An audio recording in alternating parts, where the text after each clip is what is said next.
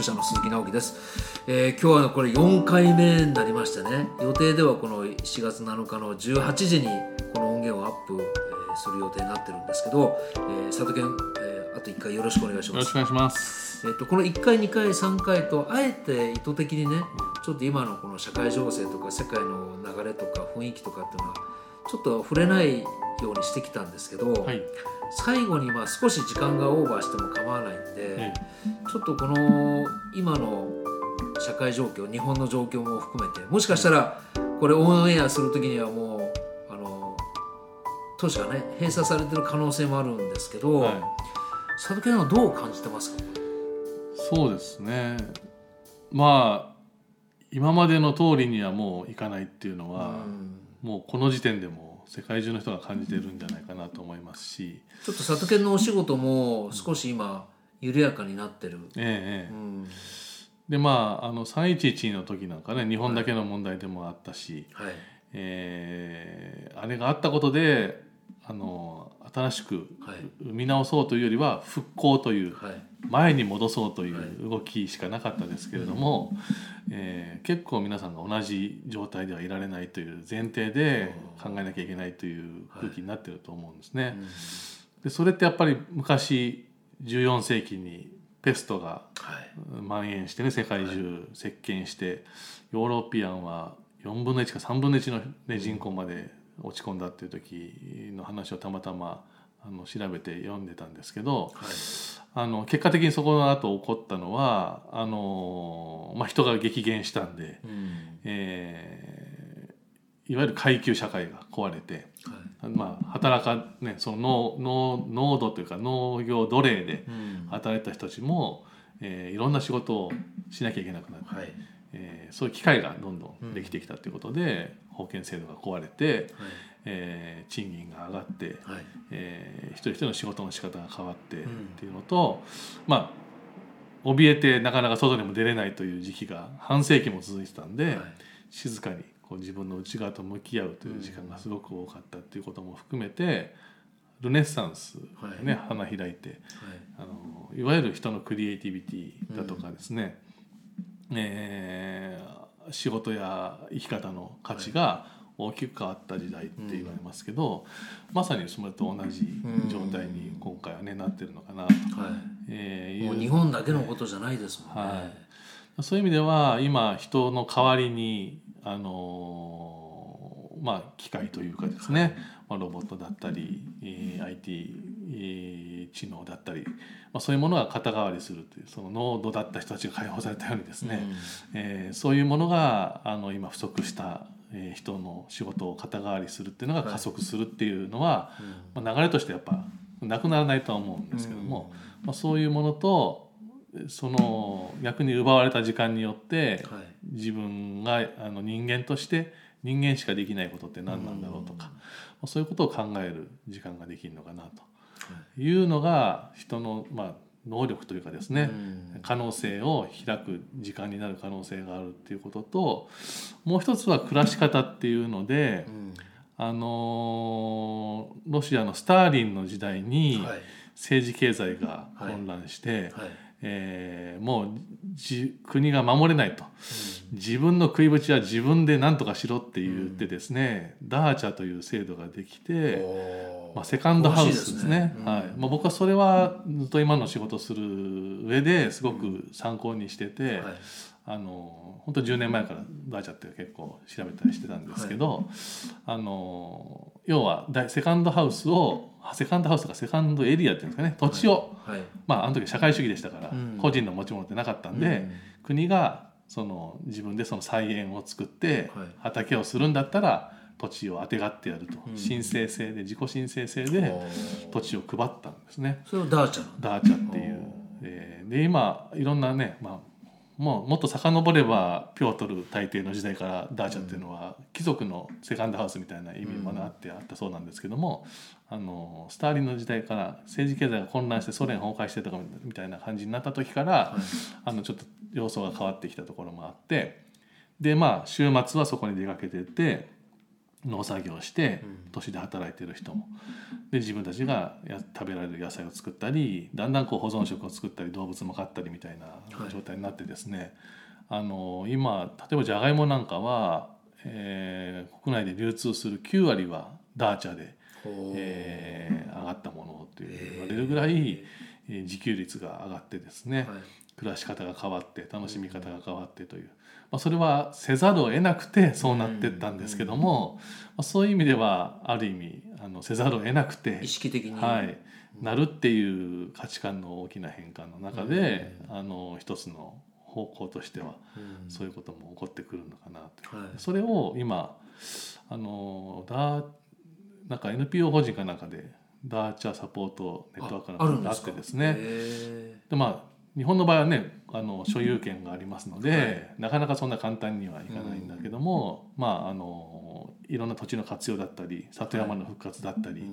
まあ、いろんなもう少し広げた形で、はい、あの人の移動も含めてですねあの安分しながらサポートしていくっていう団体もあるみたいなんで、まあ、日本なりの、そのまあ、都市だけで生きていくとかっていう形じゃない生き方と自分の中の創造性っていうかね、うん、その暗記するとかそういうものはもう必要ない能力になってくる中で、うん、あの他に時間でね学んで自分の内側を耕す時間というのが、えー、とか人間として何のどんな能力を磨いていくべきなのかっていうのは、はい、教育の方向も含めてですね、うん、変わってくんじゃないかなと。はい。そういう意味ではね、あの世界にいろんなところでやっぱり経済がこれからどんどん今までと違った流れになってくるって言われてるんですけど、えー仕事もまあ残念ながらこう淘汰されていくというか、はい、今まで当たり前にあった仕事がちょっと難しくなったりとかっていうのが増えてくると思うんですけど、ええ、なんかどういう予見を里犬がしてるのかあのどういう生き方が例えばこの聞いてくださってるリスナーの人たちがじゃあ里犬どういう生き方これからいいんだろうかっていう問われたとしたら、はい、どういうことを里犬はまあ多様性な世界になるんでね、はい、いろんな生き方があって OK なんですけど、いやだからそれは1回目の、あの放送でお話ししたような、はい、まあ、もっと自然に近づいていく、うん、えー、ということと、あのまあ、基本的には人間以外の、ね、動植物って自然界にあるものだけで生きてますので、はい、あの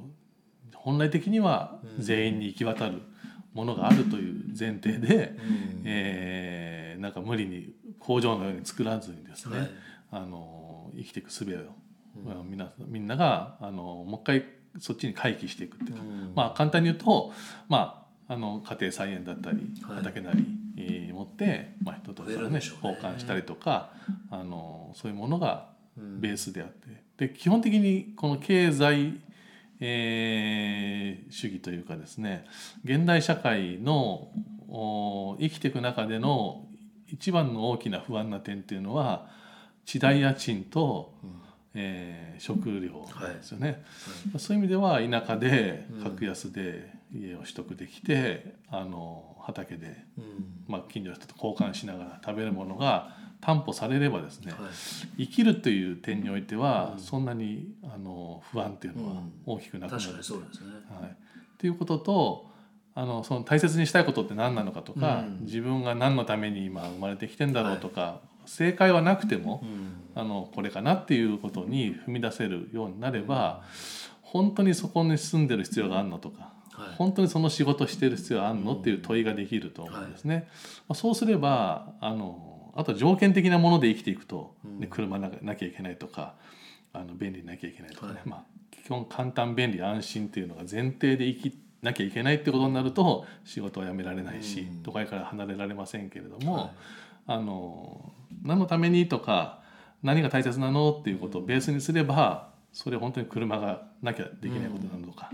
うん、あのその会社じゃないとできないことなのかっていうことになってくると、ガラッと生き方を変えることができるっていう。なんか自分への問いをしっかり持つってこともすごく大事かもしれないですね。すね。やっぱりその問い、まあ、問答するっていうことも意外とこの、はい、あの50年ぐらいはあまりこう少なくなってきてるかもしれませんし、うん、うんあとはあれかなあの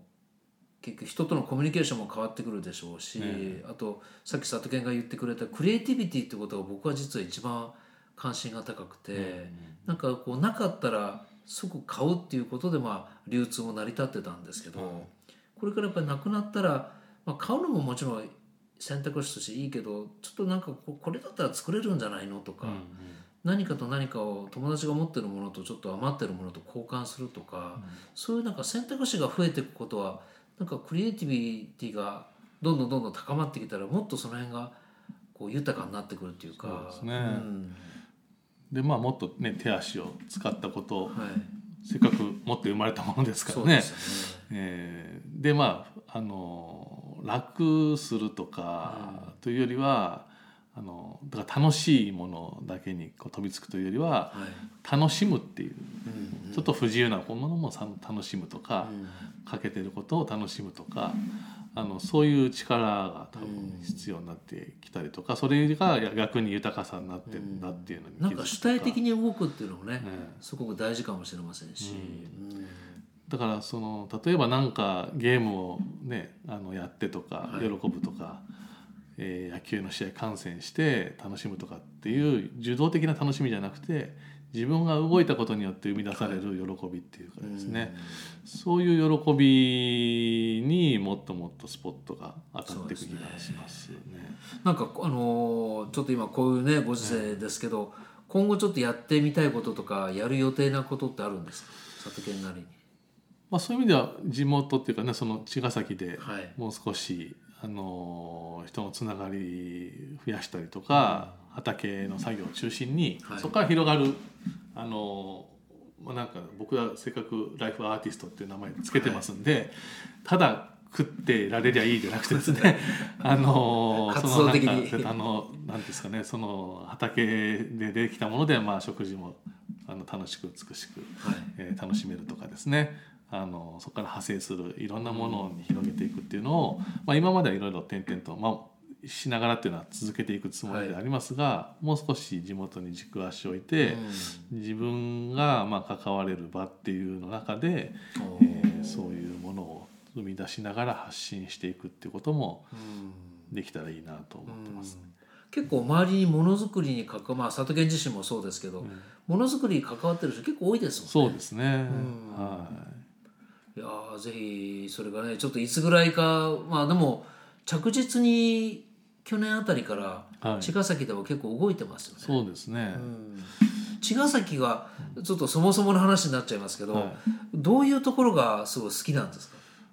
まあ来た瞬間の空気感が一番ね、うんはい、気に入ったっていうのはあるんですけど、うん、まあ、基本的に僕ずっと都市で生きてきた人間なので、はいあので藁というね、はい、すごく、えー、山深いところにも行きましたけども、はい、えー、農作業もやったりとかしましたが、結論あのそういうところではずっと生きていく気はないという。あそうなんだ、はい、意外だな、はい、あの別に田舎にずっといるのは好きじゃないと、うん、えー、いうのもはっきりしたので、はい、まあ、茅ヶ崎っていうのは都市でもあるし、はい田んぼもあ山も川も、はい、あ山も海もあるし。ありますよね、ね、あのまあチェーン店から商店街からちょっとこじゃれたお店からこだわりのお店まで、はい、あの都市にあるものと田舎にあるものと全部があるというですね、不思議なそしてそれがあのライフスタイル重視な人たちが結構多く住んでいて、ね、楽しんでる人たちが多くて、で少しクリエイティビティがある方が、あのデザイン性がある人とか多いというですね、はい、まあ、僕も広告業界にいましたんで、はい、そういうの好きですからあのどっちかに大きくあの激しく触れる,、触れるというよりは真真ん中にいて両方堪能できる場所っていうのでバランスがいい場所だなと思っています。あの僕と里犬がいるエリアっていうのが海側のエリアなんですけど、はい、これあの駅の反対側の北口の方は山の方でね、ええ、こう畑が多かったりするんですけどまたこれ北と南じゃ全然雰囲気違いますよね。そうですね、うん、こっちに住まいながら、北の畑の方にですね、出向いてって、えー、そういうお手伝いをしながら、うん、つながりも今ね作ってますけど。あの僕もねあまり今まで引っ越しが多かったので、はい、なんか自分が好きな場所とかあのここでいいんじゃなくてここがいいっていう場所がね、ええ、あんまりなかったんですけど、うん、もう本当に約2年前にこっちに来てなんかここでよりもあようやくこここがいいっていうのがちょっと見つかったなっていう気はねすごくしてますね。でどなんでって言われると具体的にここれだからっていうのがあるようでないんですけど、はい、なんかこの朝起きて、まあ、今日も天気いいですけどぶらっと海の方行ってみて、うん、なんかそこにこう自分がいるっていうだけでこう結構ワクワクしてきたりとか。はい、うんそうですね。そういうのは感じさせる場所だと思います。ああじゃあこの場所で何かちょっと一つ二つプロジェクトをでまあして。あそのあの僕どっちかというとちんどん屋なので 立ち上げてあの打ち上げ花火役なんで